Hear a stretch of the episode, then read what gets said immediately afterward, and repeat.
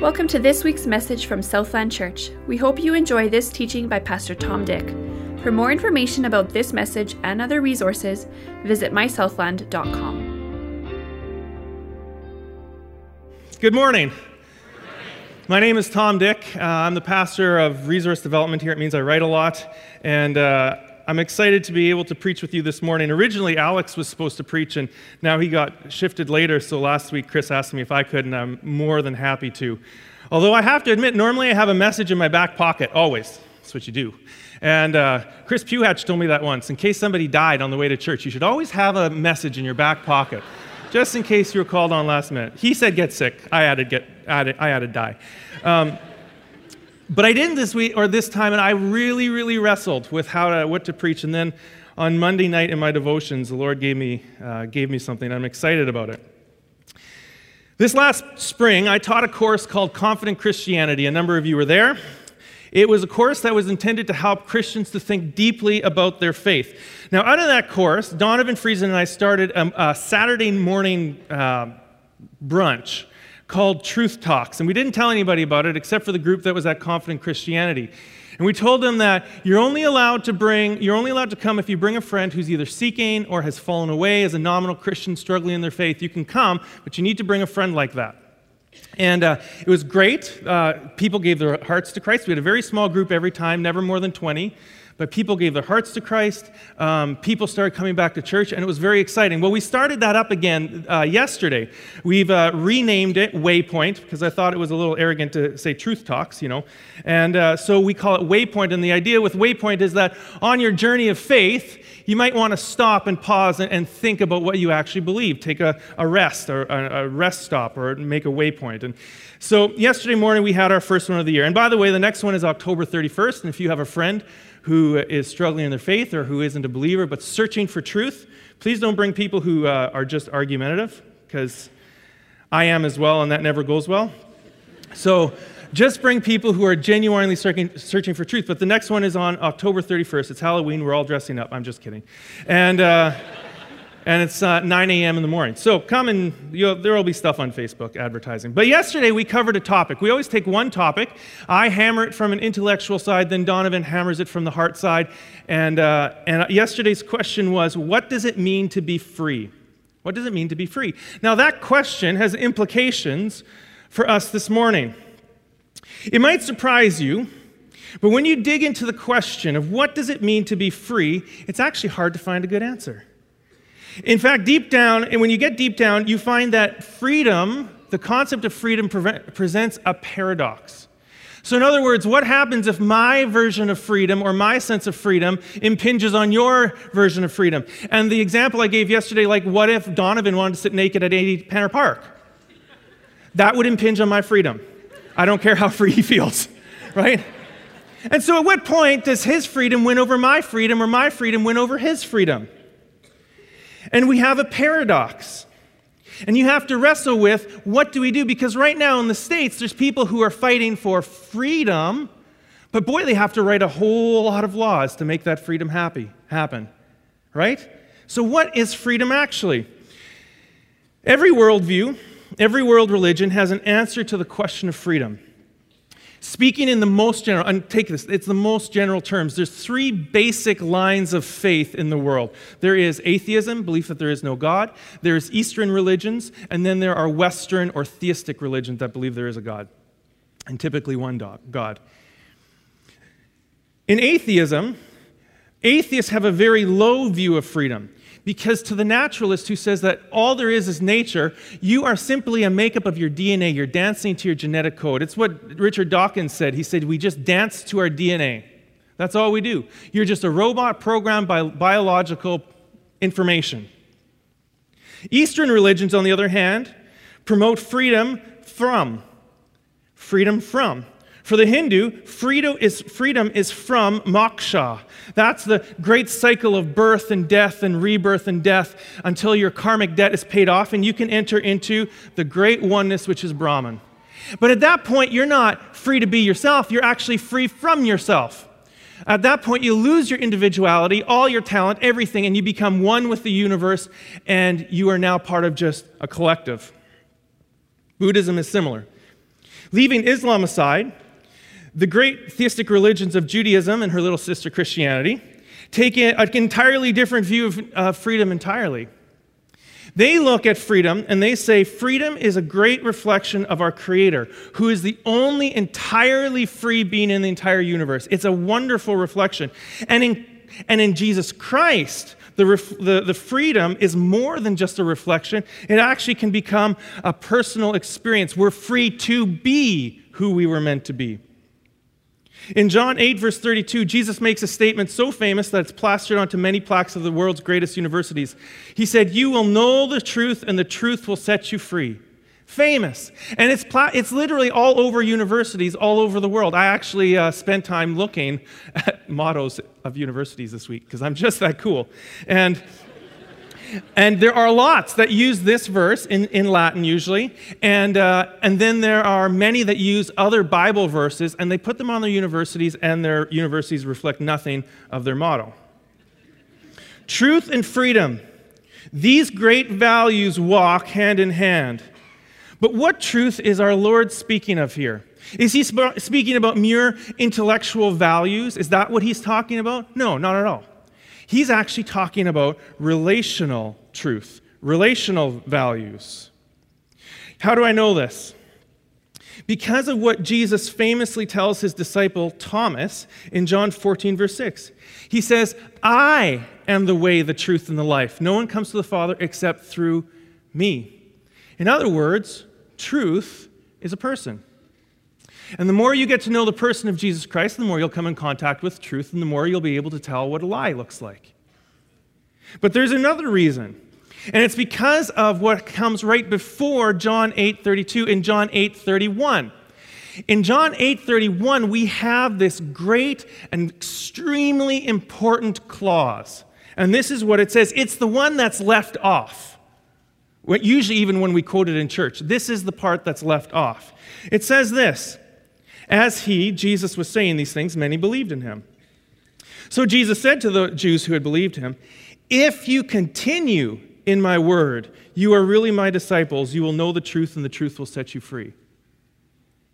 If you continue as my disciples, you see, it, it's not just a one time thing, it's a continuation, and we often leave that part off. So, what is the truth really about? It's about having a long term relationship with Jesus Christ, it's about discipleship. Coming in contact with increasing truth is all about discipleship. And you know what? It's precisely for that reason that most people barely blow the dust off the cover of truth. You know why? They don't want to persevere in their relationship with Jesus. And then they, they come to us and they say, I'm struggling in my faith. And you go, Well, have you prayed? Have you read your Bible? Have you, have you, do you have good Christian community? And they don't have any of that stuff. I say, Well, no wonder. Because you aren't going to continue in the truth if you aren't continuing with Jesus. You know, there's lots and lots of studies that have been done on why people don't remain Christians. You know, they, they lose their faith, at, and there, there's even more studies about, or they're starting to come out now, when people lose their faith. You know, there, it used to be that we'd say at 18 they drop off, you know, but now it's even earlier. we we, there's a study called the Hemorrhaging Faith Report that shows that they actually make up their mind to leave in, when they're about 14 years old. And for their, until they're 18, they'll put up with their parents and go to church. But after that, they're, gonna, they're on their own and they can just stop. So 14, year, 14 is the magic number where people begin to check out on church. And it's an issue of perseverance. You know, far, but I, I, have a, I have an even simpler answer than that. For many people, the losses they experience in following Jesus is simply too great the loss they experience. Far too many people come to Christ after, under false pretenses, and then they find that Christ isn't all that they were told he would be, and they drop off. They just drop off. This is the danger, of course, of the prosperity gospel. There's an evangelist in the, in the States. He lives in the States now. He's actually from Australia. His name is Ray Comfort. There's Ray. He's grinning at us. Incidentally, looks a little like Ray Dirksen, does he not? I just noticed that this morning. They both have a name Ray. They're both evangelists. He's not Australian, but he's Australian. Now, maybe he's a better evangelist in America because he is Australian and people just listen to people with an accent. I don't know. But I remember being in Bible school, and this was like 17 years ago in Austria. And we were learning about uh, Ray Comfort's version of evangelism. Now, Ray Comfort made a statement, and I don't know if it's true because I've never bothered to verify it, but this is what he said. He said, uh, One of the reasons that people are dropping away from the faith is because they're not being evangelized with the correct thing. He said Jesus actually preached the law 90% of the time. He preached the law 90% of the time, and only 10% of the time did he preach grace to people, and only people with the softest hearts.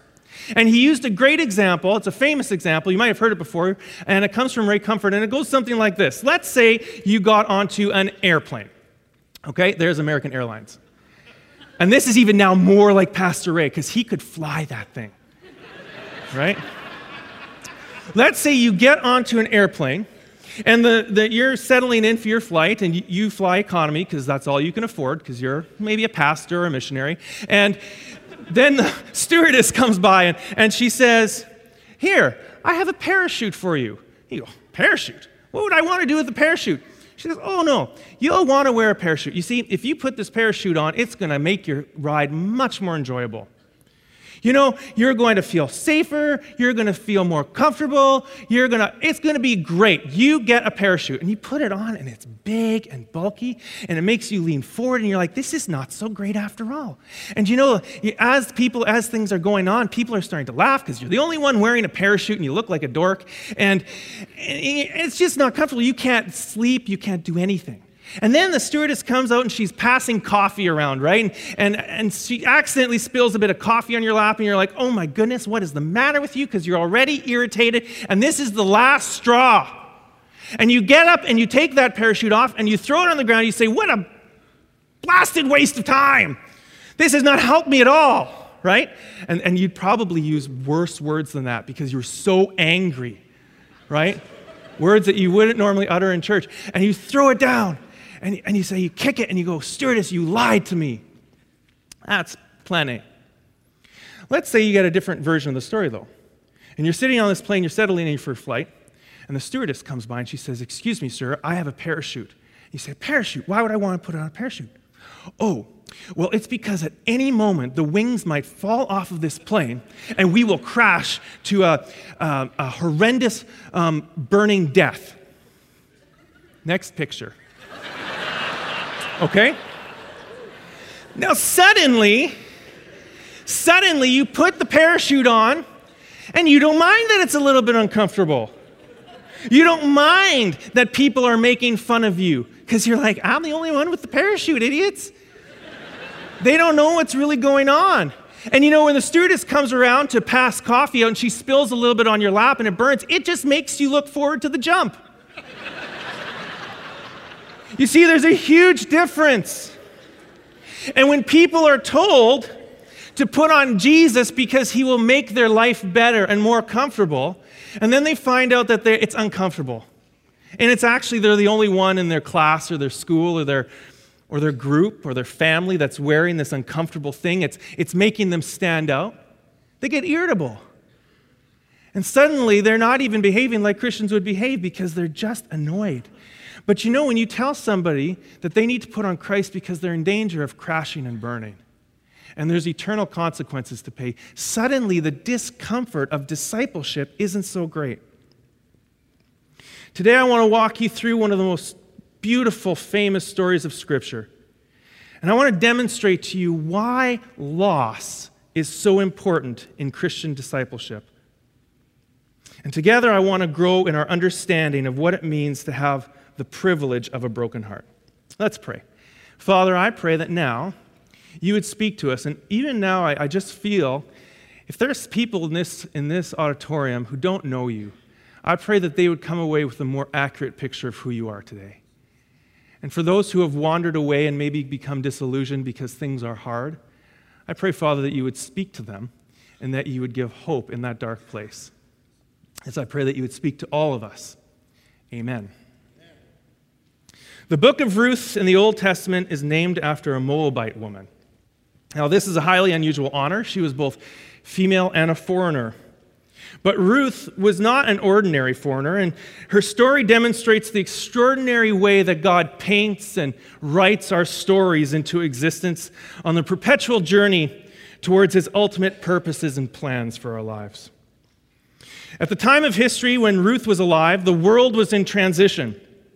To the west, the Greece, Greece was the dominant power, but the conditions necessary for the rise of Rome were being laid. In Egypt, King Ramses IV was at war on the sea, and in the Far East, the silk trade was winding its way through, uh, through, the, through Asia and towards Europe, and the great Zhou dynasty was close to seizing power. In the Middle East, the baby nation of Israel was being ruled by judges. It was a dangerous place as the tribal regions were rife with bandits and ill intended opportunists. Now, these judges, they were the stuff of legends. They were prophets, warlords, assassins, and in some cases, ordinary folk just called to extraordinary missions. And in the center of this melee in the region of Judah, and then in the town of Bethlehem, which is tiny on that map, so I circled it in a very faint orange circle. Our story takes place, and the stage was being set for tragedy. The story of Ruth begins as a woman named Naomi and her husband Elimelech, together with their two sons, are forced through famine to leave their home of Bethlehem and travel to the land of Moab, which is just around the Dead Sea.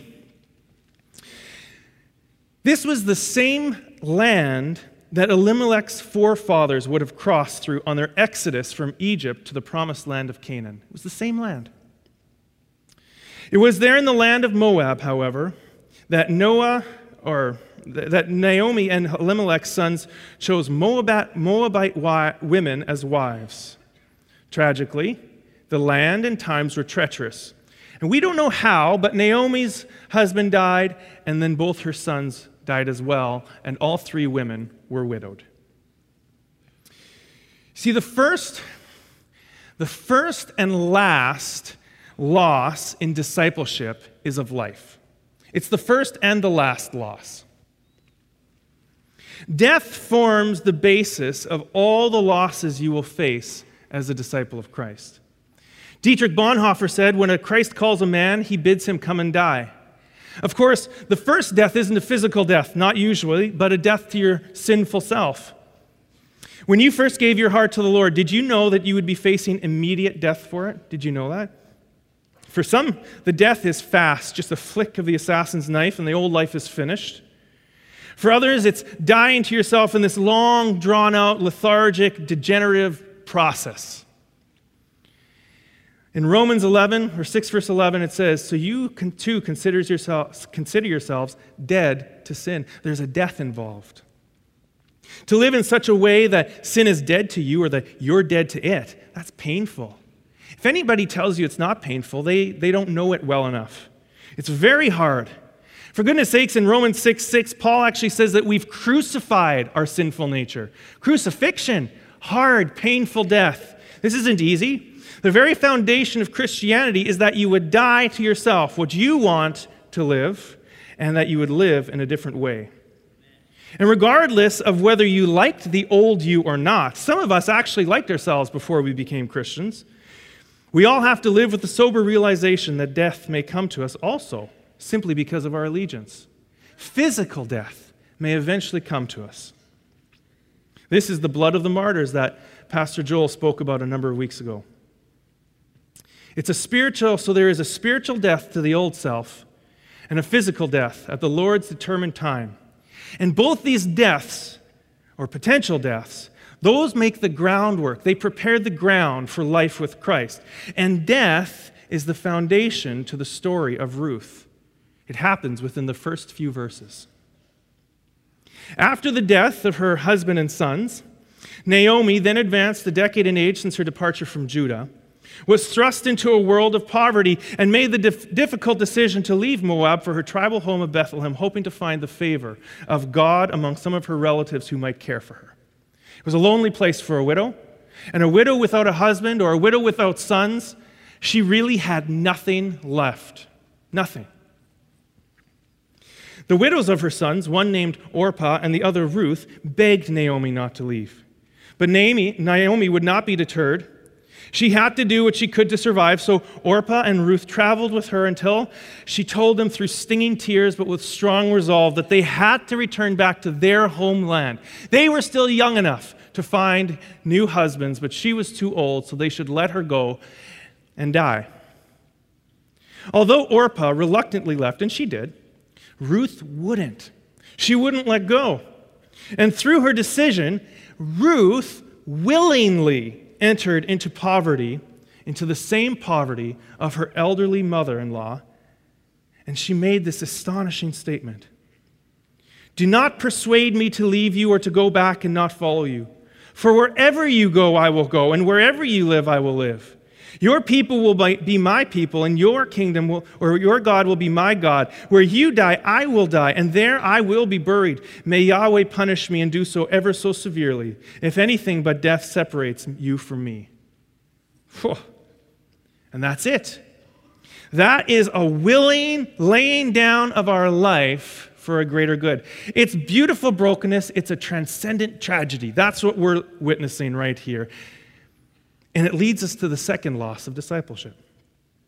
The second loss of discipleship is the loss of leaving, which is actually a form of death. It's leaving. My brothers, Nathan and Sam, were virtually twins because they both graduated the same year because Nathan's a nerd and he skipped grade four into grade five, and they were both in the same grade after that. So when I was entering into grade six, they were both graduating. And uh, when they graduated, they both basically fled the province and follow, uh, following the, um, and, and had several adventures in the following years, both at Bible school and on missions. The summer after Bible school, my summer, uh, my summer, my Sam, my brother Sam, it's not my Sam, I'd never call him that. I just have to pause and tell you a little story here about Sam. One time, Sam came home from a mission trip, and I was sleeping. He came home from Thailand. This is like several summers in. And I was still sleeping, so he came down, he pounced on my bed, and was like screaming, Tom, wake up, I'm home, I'm home, I'm home. And I'm like, Sam, it's so amazing that you're home. And then he stood up, and my ceiling fan caught him in the head about 18 times.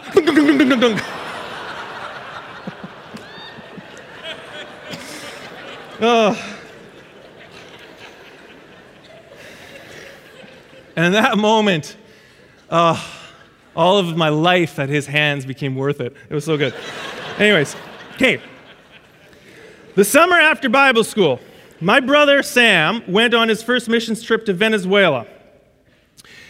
Then, after Venezuela, the next summer, he uh, accepted uh, an offer to go to Peru.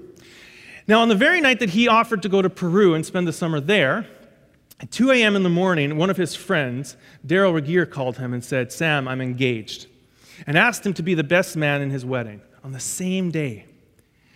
And Sam wrestled with it because he wanted to be there for his friend, but he couldn't. He had to leave. And then, wouldn't you know it, on the same week, his roommate from Bible school, who lived in Idaho, called him and said, Sam, I'm getting married. I want you to be my best man. And suddenly, he had more people getting married. And he tells me the story about how on the day of, of, uh, of Daryl's wedding, he climbed a mountain because he was actually mad. He was frustrated with God that he was missing out on some of the most important days in his friends' lives. And he climbed on top of a mountain. And uh, he said that on the mountain, as he was frustrated with God, God met him in the one and only vision that he's ever had. And it's a long vision. I won't get into all of it, but Jesus was dying on the cross. He went up to the foot of the cross, and God told him, Sam, if you're going to do what I'm asking you to do, you are going to be leaving for the rest of your life. For the rest of your life, you will be leaving. And now, for 17 years, he's been leaving. He lives in Abbotsford now and he runs the missions that he sends young people on around the world, but he often goes with them, checks up on them, leaves his family behind. He doesn't live in Manitoba with our parents. He's still leaving. Anyone who thinks it's easy to leave is either fooling themselves or is pity, to, to be pitied because they have a lack of attachment. It should be hard to leave. Absolutely, it should be hard to leave. When Amy Carmichael heard Hudson Taylor, who uh, in the late 19th century, 1800s, ran Asia Inland Mission. When Amy Carmichael heard him, she decided that she would give her life to missions. She left her home in Ireland and eventually went to Asia, into India, where she served until the day she died, never returning home, 55 years without a furlough. 55 years. It's a very long time. I read a quote by her just this morning. She said that somebody, a young woman had written her and asked her about the missionary life, what it's all about, and she replied, Missionary life is simply a chance to die.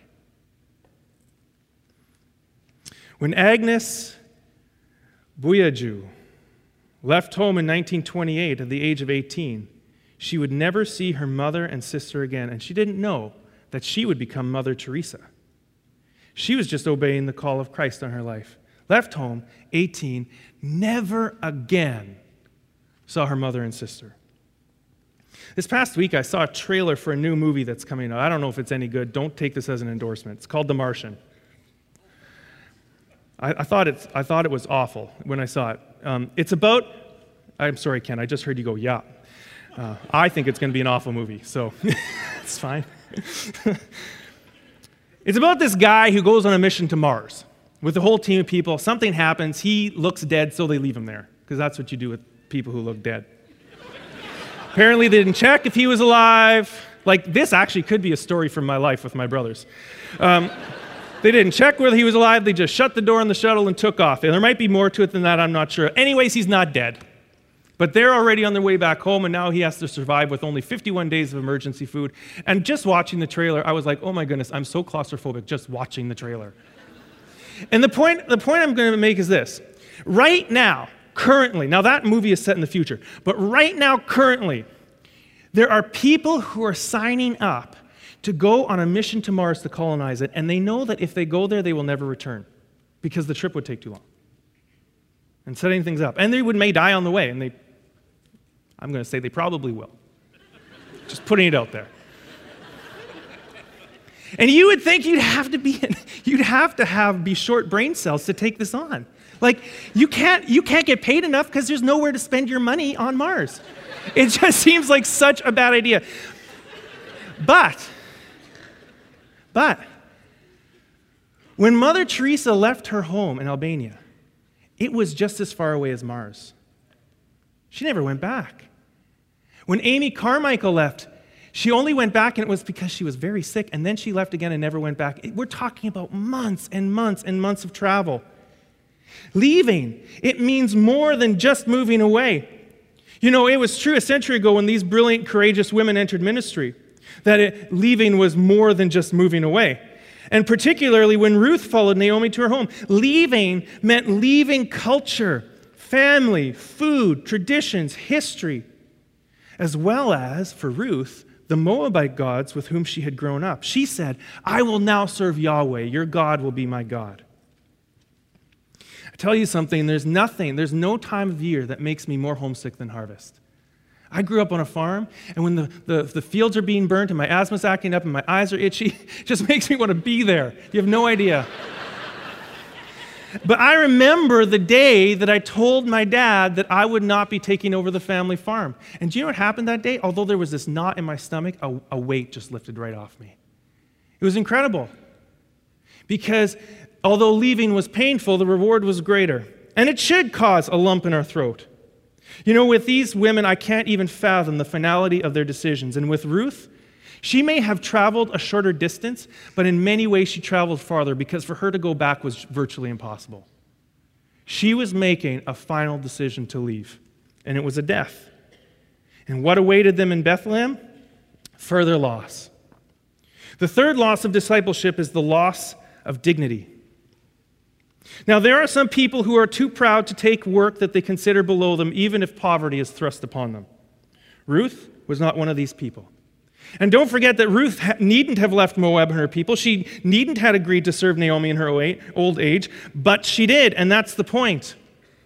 You know, my grandma, wonderful, godly lady, when my grandfather died, my grandmother's still alive, when my grandfather died in 2009, I went to her and I said, You know, Grandma, you now occupy a favored position in God's heart. And she said, Well, what do you mean?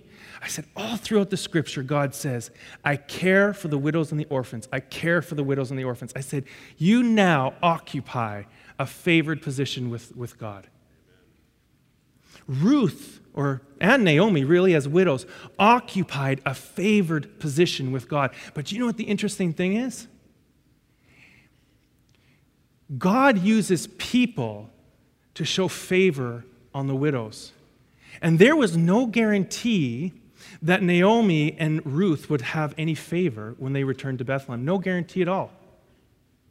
It's, and, and, and being a widow alone, you lose dignity because you have to ask for help. My grandma has to ask for help.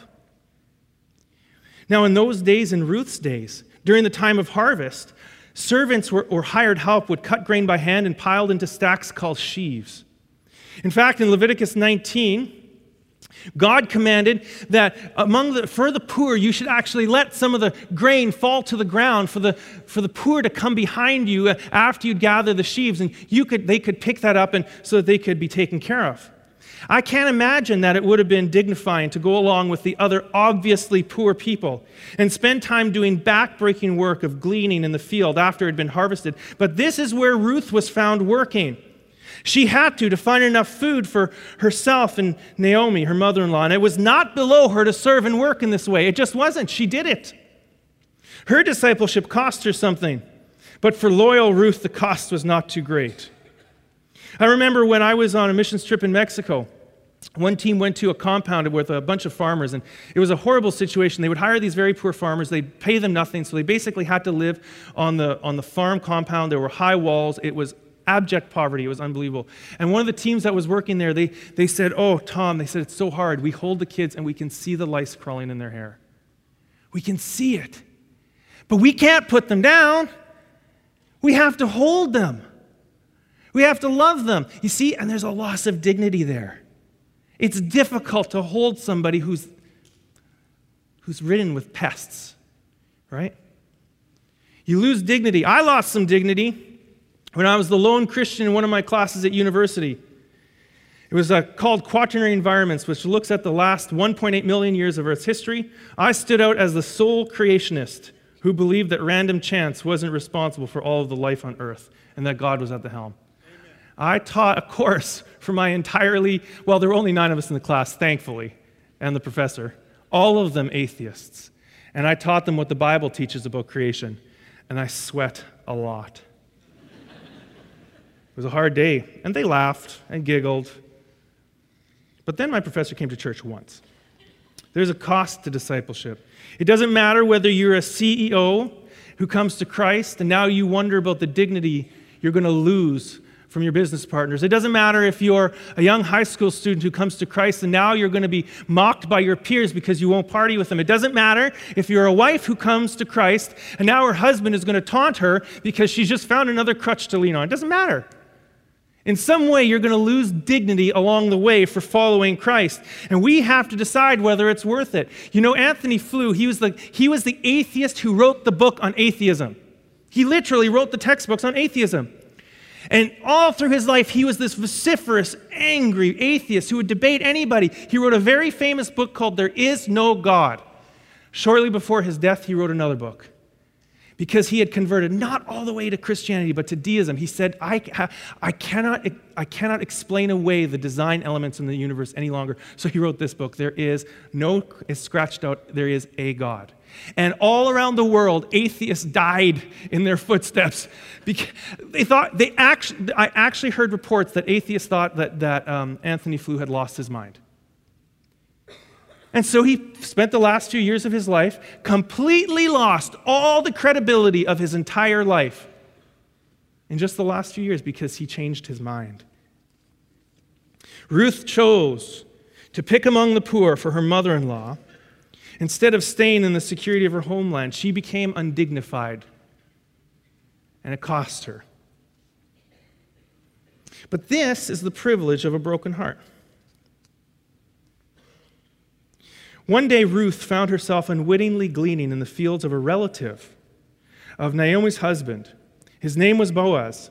One day, when Boaz came to check on his servants, he noticed Ruth and asked one of the female servants about her. When Boaz learned Ruth's identity, he asked her, he invited her to glean only in his fields, to drink his servants' water, to stay close to his own female servants, and informed her that he had instructed his men not to touch her, which is really strange that they needed to be told. When she asked Boaz why he was choosing to extend such kindness to her, a foreigner, you know what he said? This is what he said Everything you have done for your mother in law since your husband's death has been fully reported to me. How you left your father and mother in the land of your birth, and how you came to a people you didn't previously know. May the Lord reward you for what you have done, and may you receive a full reward from the Lord God of Israel, under whose wings you have come for refuge. And then he shared his lunch with her. A picnic. Naomi was through the roof when she heard that Boaz had noticed Ruth and praising God, she informed Ruth that Boaz was one of their kinsman redeemers. You know what that meant? Kinsman redeemer. Kinsman is a relative, a redeemer is somebody that can buy you out of something.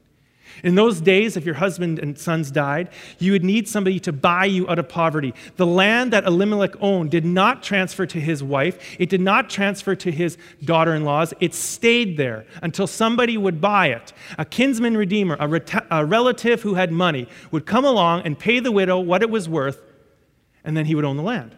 That's what a kinsman redeemer was. But there was a small catch. And the catch was the widows were attached to the land. And so they concocted an idea.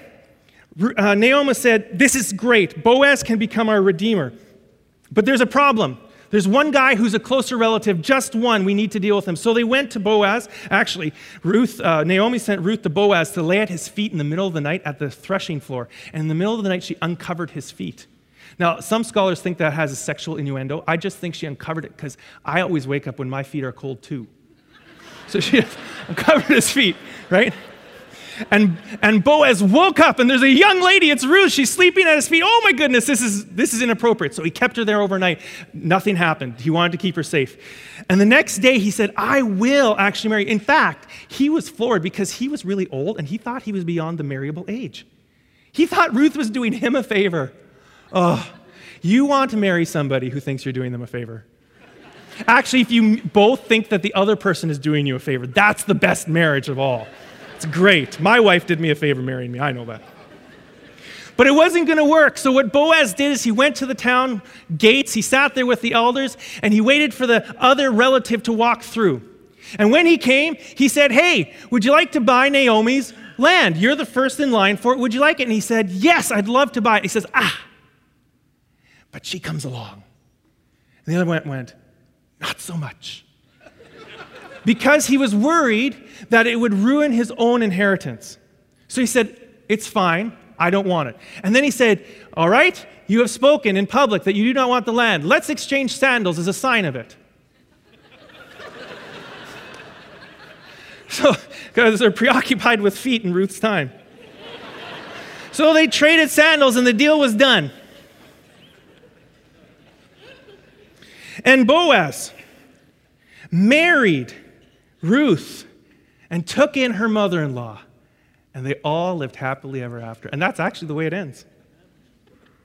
But you know, I'm not, I'm sure that it wasn't happily ever after without a sense of lingering grief and loss. Because our losses never completely leave us.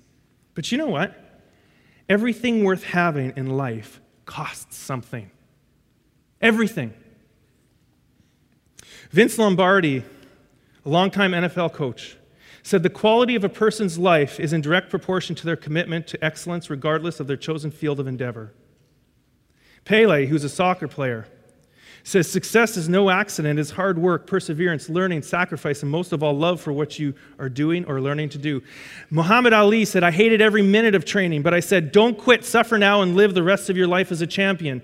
Julie Ander, Andrews said, Some people regard discipline as a chore. For me, it is a kind of order that sets me free to fly. George Washington said, Nothing can be more hurtful to the service than the neglect of discipline. For that discipline, more than numbers, gives one army the superiority over another. Now, I have a question. Why is it that if someone devotes their life to boxing or becoming a great musician or becoming an astronaut, we celebrate their decision and their sacrifice? But when someone devotes their life to Christ and makes the necessary sacrifices that come along with that commitment, we scorn them. In fact, they're scorned by fellow Christians. When I came here from my church in Winnipeg, I told somebody about this crazy church in Steinbach where their youth leaders, they come to youth on youth nights and then they come again on another night for leaders night and then they come again for church. You know what somebody said? Well, yeah, that's Steinbach. yeah, because they love Jesus there.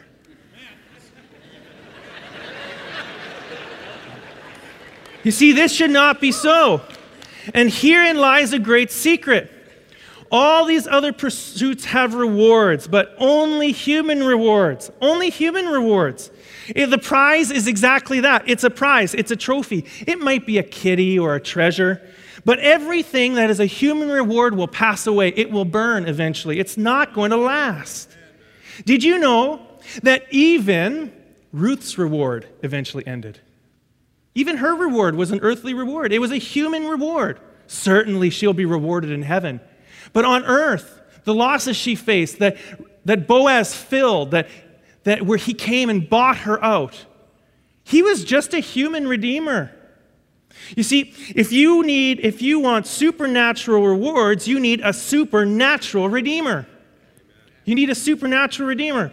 And most remarkably, we have a redeemer who not only t- tells us that we're going to live a life of loss, he says, I can sympathize with your loss. This is the brilliance of Christianity. Hebrews 4, verse 15 says, We do not have a high priest who's unable to sympathize with our weaknesses, but one who has been tested in every way as we are, yet without sin. Isn't this incredible? It's completely incredible. Even, you know, it's funny, even the story of Ruth, this is foreshadowed a little bit. You know why? Boaz could actually identify with the one he was redeeming. I love this part of the story. It's the backstory that you don't always think about. I love it. Do you know why Boaz had so much compassion for Ruth and Naomi? Because his mother was Rahab. Boaz's mother was Rahab. She was the prostitute in Jericho who saved the, the spies and her whole family was saved. And after she was saved, she became an Israelite. She married a man named Salmon, and they had Boaz. And he, as a child, would have heard the stories of how his mother, of how his mother would have been an outcast, even among her own people in Jericho, because of the profession she had. How she was an outcast as a foreigner and that grew compassion in his heart so that when it came time for him to redeem Ruth, he said, Of course I'll redeem her. She's a foreigner, she needs help. And we have a redeemer like that. He looks and he says, Of course I'm going to redeem you. You're foreigners. You need help. You're weak. You're not strong. And so, what does our Redeemer say to us about the loss felt in death? In Isaiah 53, it says, He was, He, Jesus, was despised and rejected, a man of sorrows, acquainted with deepest grief. We turned our backs on him and looked the other way. He was despised, and we did not care. In Matthew, it says, From noon until three in the afternoon, darkness came over the whole land. At about three in the afternoon, Jesus cried out with a loud voice, Eli, Eli, Lama Sabachthani. That is, my God, my God, why have you forsaken me? Then Jesus shouted again with a loud voice and gave up his spirit. He felt the loss of death. And then he said earlier, Whoever wants to save his life will lose it, but whoever loses it for me, and the gospel will save it. Incredible. Our God, our Redeemer, knows what it's like to face the loss of death. What about the loss of leaving? Matthew 8, verse 20, Jesus told him, Foxes have dens and birds have, and birds of the sky have nests, but the Son of Man has no place to lay his head. He knew what it was like to leave, to leave his family behind. And then he gave his disciples the same verse that he gave my brother on the mountaintop. I assure you, Jesus said, there is no one who has left house, brothers, sisters, or mother, father, children, or fields because of me and the gospel who will not receive 100 times more now at this time houses, brothers, sisters, mothers, children, and fields with persecutions and eternal life in the age to come.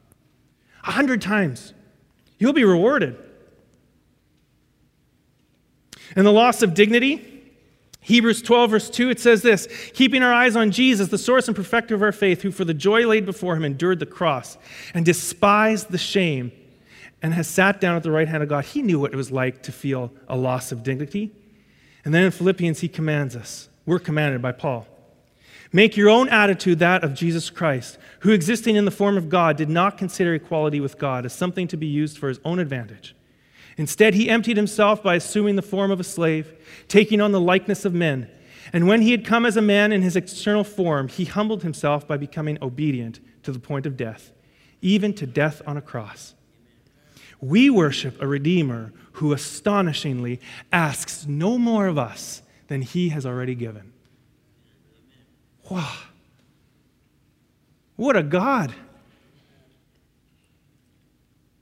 You know what the privilege of a broken heart is? Above everything else, it is love. That's what it is. It's love. Do you know how many people have told me they could never be a foster parent because they would get too attached to the kids and it would hurt too much to say goodbye? Of course it will. If my kids leave my house, my heart will be broken. Of course it will. But I'm telling you something, they deserve to have a parent with a broken heart. Of course, there is loss. Of course, there is pain. That's the privilege of a broken heart. If my children were taken from my home, I would be privileged to feel the pain of brokenness because I would have felt such deep loss. Those who have never been brokenhearted have never loved deeply enough, and that is the greater tragedy by far. I will gladly choose love and potential heartbreak over a lonely, boring life any day, and I would gladly lose what the world has to offer for the invaluable acclamation of my Lord Jesus Christ. Paul said it this way But everything that was a gain to me I've considered to be a loss because of Christ. More than that, I also consider everything to be a loss in view of the surpassing knowledge of Christ Jesus my Lord because of him, I have suffered the loss of all things and consider them filth, so that I may gain Christ and be found in him. Not having righteousness of my own from the law, but one that is through Jesus, faith in Jesus Christ, the righteousness from God based on faith. My goal is to know him and the power of his resurrection and the fellowship of his suffers, sufferings, being conformed to his death, assuming that I somehow will reach the resurrection, resurrection from among the dead. And then he says, Join in imitating me, brothers and sisters. Observe those who live according to the example you have in us. I have a challenge for you.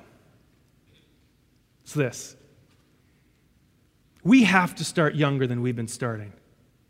So if you're a parent or a grandparent who cares for children, I would encourage you to go to therenewedfamily.com. I put a post there this morning and it gives some tips about how we can start teaching our kids about the privilege of a broken heart.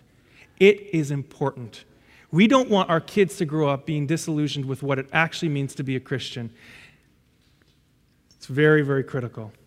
And then spend time considering the losses you've suffered for Christ in the gospel.